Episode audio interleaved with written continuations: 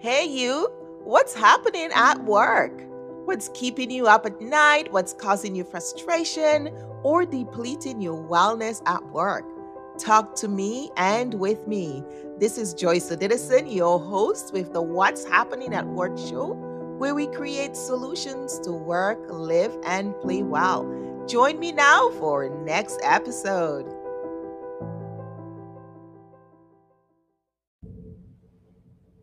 Hey, hey. So I just got off the the course with a team of leaders, had 30 leaders, and we're looking at developing strategies to deal with difficult situations that they're leading. And it comes up over and over again. And I can't tell you how many times I see that. So you would think with everything that's happening, it's COVID 19 and people are, you know, they're thinking about going to work, remote work, isolation, all of these things are top on their mind. But it comes down, it never fails over and over again, twice this month, over 100 leaders telling me, Joyce, our biggest difficulty is the interpersonal dynamics. Like, really, people, how can we as humans be so difficult and so cross and so hard to get along with? Let's talk about it. What is difficult in a time like this as we deal with the challenges of interpersonal issues at work? So, I had this question this morning, and it's like, well, one of the people I lead is telling me that her employee is being rude, disrespectful, and dismissive but she's doing the same thing to me and I'm her leader. And here she comes to me with that problem. oh my, it was funny. I do have to laugh. But the reality is, life is a mirror. And being a mirror, she is receiving back what she got. So here I am with 30 leaders online, and this question is posed how do I deal with that? Because that's what's sitting on my plate right now. I don't know what to do. I want to tell her you're getting what you get, you know, you're giving you're getting what you're giving, but um how do I do it and still maintain uh, a cordial working environment? And if you're facing something like that, or somebody you know facing something like that, it is too common. It shouldn't be, but reality is it's there. So let's talk about how to address that. So, first of all, I said to her, really, um, life is a mirror, and here is an opportunity where this person is reflecting back getting back what they've been putting out. So it's a reflection of what they're seeing.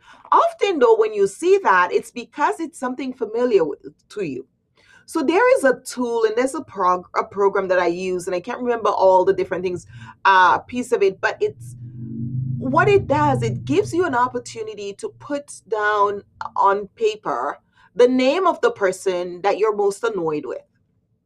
Then you get to write out what is it that the person is doing that's annoying you? So you write down everything that they're doing that's annoying, that's frustrating you, that's making you really miserable. And you, I want you to actually start writing out all their, their shortcomings, what you see as their shortcomings. And this is an exercise. This is all about venting. So you just do that. Just vent it out on paper. Create a list, all their bad points, all their negative points, all their shortcomings this is what frustrates me, angers me, and makes me mad. So put it out there, get it out, get it out, get it out. Let's let have it out. You don't need to carry that around. Remember, stress is what kills us, right? Those thoughts are stressful. But I remember that there is a work by Byron Katie, the work that does something similar. And it asks you, who do you become when you encounter that or you have that thought right? She asks you, who do you become when you have that thought? Because when we take all that time and energy to think of someone and think of how horrible they are and how they make us feel, it changes us. It's funny because Bruce Lipton, in his work on the biology uh, of belief, it talks about the skin as being, you know, that huge epidermis, and it's all it does is sense, sense what's going on. Well, it's the same with our minds. When we when we think about when our, our level of annoyance when we're so annoyed about somebody and we we take time to identify all their faults and all their shortcomings it does something to us. It changes who we are and so it's very interesting because one of the things i'm doing right now i'm creating a, a lab for my students it's a professional lab and it's on interpersonal skills. And we're actually doing a lab for listening. And part of doing it's a bit of improv.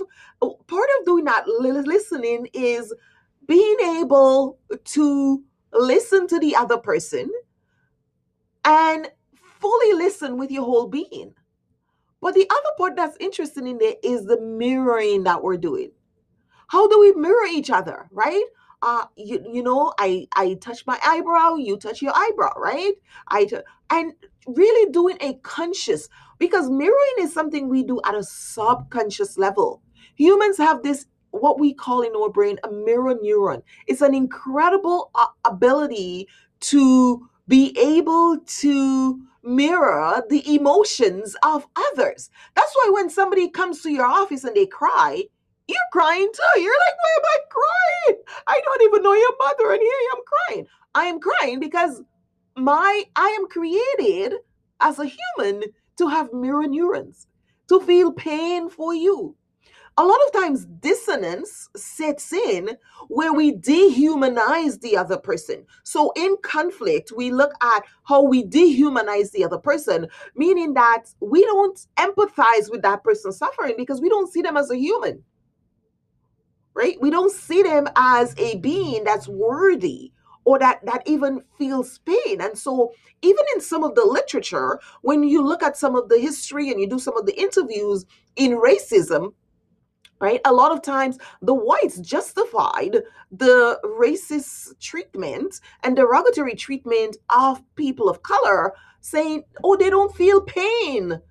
They have a very high tolerance of pain.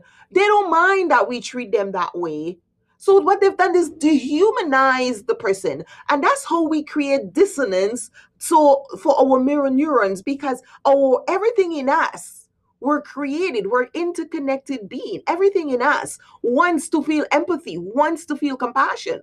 But we have to come up with dissonance, right? Distorted thinking that tells us, ah, ah, no, they don't really want to feel. They don't really feel pain. They don't hurt like us. No, that's not painful. They're okay with being raped. They like it when we rape them. Right? You know, these these twisted sadistic way of thinking. So humans have a history of being able to dehumanize each other and to move away from empathy and compassion for each other with dissonance. So, what we're saying here is different is that we have that mirror neurons. We can't get away from it. We can lie and fool ourselves, right? We create a mindset where we tell ourselves that we shouldn't feel what our bodies are telling us to naturally and our brain is telling us we should feel. So mindset is everything and that was one of the things i was saying with the leaders today is like when you're dealing with difficult situations the biggest the biggest strategy your biggest tool is your mindset. So when you work on developing a resilient mindset then you can step away from the difficulty right? You can be you can look at it objectively and say, ah, this situation is happening for what oh, Tony Robbins often say, is this happening for you or to you? Okay? This situation is happening for me to pay attention, for me to learn, for me to develop. But we don't do that what we usually do is like, why is this happening to me? Why is this happening to me? Why do I have this horrible boss? Why do I this? And so here is this leader sitting across from her junior leader who is complaining to her about a behavior she's experiencing from her subordinate that is exactly what she is reflecting back up to her leader. And you talk about life being a mirror, and you talk about like, really, this is too much, right? I tell you, I love my job. you, you, you can't make this up. There's no soap opera that can, you know, it's every day. It's interesting and and exciting and and and I makes me laugh, right? Because I just laugh. I was like, ah, look at that. So as we work through this, I was suggesting that how do we now have that critical conversation? No, she knows what she's seen and she knows what she wants to say. Her challenge and where the difficulty comes in. And that's why we ask, why is this person, why is this person challenged with solving this problem? Because it's presented, it's very clear. This is how you treat me. What do you mean your employee is treating you that way? So the answer is having that critical conversation having that critical conversation is the strategy. And we've gone on too long as a society without having a proper place for us to learn to have good critical conversations. And that is what I do at Interpersonal Wellness. That's what we do. We create those opportunities for critical conversations so our, our participants learn, our leaders learn. And so we put them through our relational leadership program where they get to learn about having developing the kind of relationship so you can have this conversation. Because she should be at a place where she could say to that person but then i, I think like if you have somebody who's res- disrespecting you and challenging you and being rude to you hmm what kind of relationship do you have? You obviously lack the relational skills to elevate that relationship to identify that behavior and take corrective measures to restore it and to develop the relationship. So she's been sitting quietly taking this abuse from her subordinate, her junior leader. And it's not until the leader is telling her, this junior leader is saying, I am facing this from a subordinate. Is she like, what is going on here? So that is her difficulty. You see, it's COVID 19 and it's not COVID 19 at the same time because people's interpersonal skills are still a challenge. People are still unable to get along and to behave. So here we are working through that. So as we went through that, I invited her to take that junior leader on the process of identifying exactly what this person is doing, how it makes her feel, and who she becomes when she thinks of this person and the behavior that this person is demonstrating to her. So once she's gone through the exercise and you've asked her, who do you become when you think of this employee and the way they're treating you? Who do you become? How do you respond to them? How do you treat them? How do you behave that's different from your your healthy self? Because one of our goal here is to create psychological safety in the workplace. And psychological safety includes having good relationship Humans are social beings. And if we don't have good working relationships, we cannot feel psychologically safe at work. And so it's important for us to work on the relationships. It doesn't matter where you work, how much you work for. If you are in the next cubicle and you are mad at me, my skin is going to feel it because I have a skin. I have it, that's just how it is. I'm going to feel that you're not feeling positively towards me.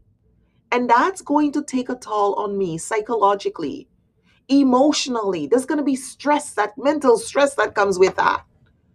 And then we ask, why are we so stressed? Why we burned out? Why we, you know, why we dying young? It's because we don't have good interpersonal relationships. I'm here to preach the gospel. So, what we need to do then is find a good way to have those kinds of conversations that is non confronting, that is not judgmental. And so, as we went through that exercise, I said, So at some point there, you're going to say, You know, I understand how you feel. Because from time to time, I feel that I'm experiencing something similar with you. So as you go through it, it just it's clear to me that I've also experienced something similar with you. And it could be your frustration from dealing with that person, or it could be that you are also unaware of how you're coming. So maybe that employee is also unaware of how you guys are engaging and how she's coming across. So why don't we work on ways to identify? I will do my part. I will identify if and when this does happen again, and we can talk through it and maybe create a model that will help you to work with the, your employee. How does that sound? You see, I am now partnering with her to solve both our problems. And I don't know about you, problem solving is lonely. I want company when I have a problem to solve. So the likelihood of them working to you see that's different because you see if the leader says uh well you're always rude to me too and you're always treating me that way and then you know I, I you're getting what you deserve how would that enhance the relationship it wouldn't right it would create a deeper wedge between them. And the fact that the leader, the junior leader, is actually telling her that she's encountering means that she has some level of respect for her and trust. Because this is a delicate situation, right? She's telling you that means that she does already have some respect for you and for your judgment, or at least for your authority. So you could go further into how do you see or what do you see as an approach or appropriate response to this situation? How can I help you? You could go through that with them and then tell them that you're experiencing or you I'm I'm I'm all about being forthright and uh, and you know dealing with issues head on. So I would tell her that I am experiencing something similar. This sounds familiar to me. I've encountered that from time to time in our exchanges. You see, that's very different from saying you always do the same thing and you do the same thing to me. You're taking responsibility. You say, I encounter that. I sometimes feel that way. The junior leader has no idea that her senior leader feels that way. The senior leader has not taken the responsibility to tell the junior leader how she's feeling. But now things have turned, or changed, and the and the junior leader is telling how she's feeling. Now she has an opportunity to learn. What an opportunity. Right? This is where you say, wow, this is happening for me. right? So the universe has sent this employee to create awareness for this junior leader of abrasive interpersonal skills and exchanges and how it's coming through and how it's making others feel. And now she's having insight on how it feels and now the opportunity to remedy her relationship with her boss. What an impact. So I don't know what you're going through right now in your difficult situation at work, but this is one I encountered today and here's how this is how I worked with the team to refocus on that and to um, reframe the problem and create an opportunity for critical conversation so they can move past this issue. I have another one coming up that I'll cover with you in the next episode. But for now, I want to let you go. Have yourself a wonderful day. Thank you for tuning in. And it's been a pleasure sharing with you uh, on my fun life and work. It's just amazing the people I get to see. And don't forget, we'll be tuning in for our regular sessions here weekly. And we have the Global Workplace Wellness Summit coming up in November. So check it out globalworkplacewellnesssummit.com. And I will see you for our next episode. Bye now.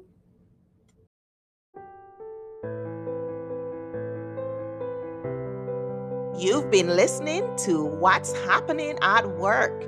This is Joyce Odidison, your host, and I want to thank you for being with us. Thank our guests and our sponsors, Interpersonal Wellness Services Inc., the Global Workplace Wellness Summit, and of course, the Wellness Competency Mindset Movement.